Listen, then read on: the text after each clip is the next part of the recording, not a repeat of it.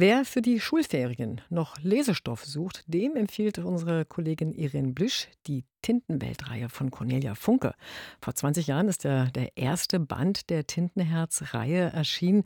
Das war eine Hommage an das Lesen von Büchern und hat die Autorin weltberühmt gemacht. Inzwischen ist die Reihe auf vier Bände angewachsen. Zuletzt erschienen ist Die Farbe der Rache. Schwarz war die Welt. Es war Nacht in Ombra. Nur die Mauern der Burg färbten sich rot, als hätte die untergehende Sonne sich zwischen ihnen versteckt. Auf den Zinnen standen Wächter aus Feuer zwischen Soldaten aus Fleisch und Blut. Auch unten zwischen den Torbögen und auf dem Hof, wo die Lebenden sich drängten, formten die Flammen die Silhouetten von Frauen, Männern und Kindern. Es herrschte Frieden in Ombra seit mehr als fünf Jahren. Doch in dieser kühlen Septembernacht gedachte die Stadt all derer, die für diesen Frieden gestorben waren. Und wie jedes Jahr gab ihnen ein Mann durch die Flammen eine Gestalt. Fünf Jahre sind in der Tintenwelt vergangen, seit dem Finale des dritten Bandes Tintentod. 16 lange Jahre in unserer schnöden Welt ohne Magie und Zauberwesen. Doch schon mit den ersten Sätzen von Die Farbe der Rache sind wir wieder mitten in der Tintenwelt, als hätten wir nie aufgehört zu lesen. Cornelia Funkes Sprache ist so reich wie in den ersten Büchern, zugleich altmodisch und wie völlig neu erfunden. Sie lässt Staubfinger wieder auferstehen und all die anderen Menschen und Lebewesen der Tintenwelt. Selbst wer die drei ersten Bände gelesen hat, wird sich erstmal zurechtfinden müssen. Das weiß Cornelia Funke und hat ihrem neuesten Werk ein fünfseitiges Register der Figuren angehängt, mit ihren zahlreichen Bezeichnungen, denn kaum jemand trägt hier nur einen Namen. Feuertänzer. Staubfinger hörte, wie die Menge den Namen, den sie ihm gegeben hatte, voll Dankbarkeit murmelte. Violante hieß nicht länger die hässliche, die tapfere nannte man sie nun, bisweilen sogar die gütige. So farbenfroh wie die Namen, so bunt und vielfältig sind die unzähligen magischen Lebewesen, die die Tintenwelt bevölkern.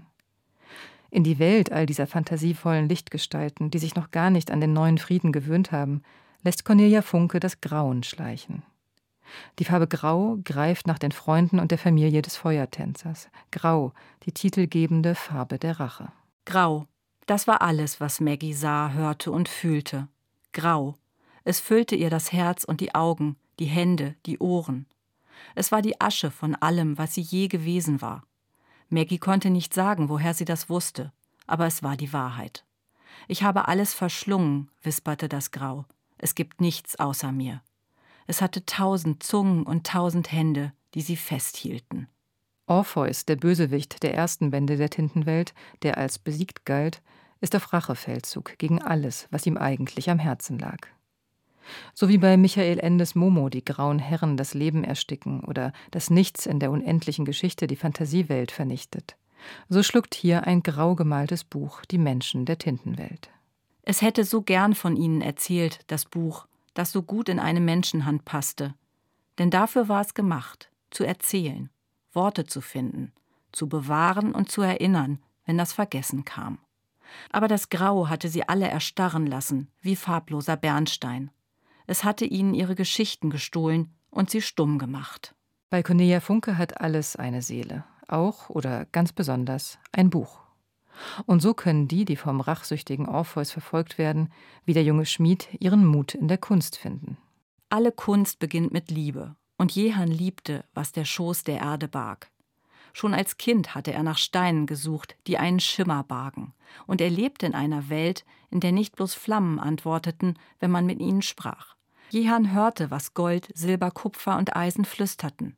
Deshalb formten sie alles, worum er sie bat. Cornelia Funkes Die Farbe der Rache ist in Zeiten der Kriege und der Gewalt, der Zerstörung der Natur und der gewohnten Sicherheiten ein wunderschön geschriebenes Plädoyer für den Frieden, für Liebe und Freundschaft, für den Respekt vor jedem Lebewesen und Ding. Und an erster Stelle eine Ode an die Kunst.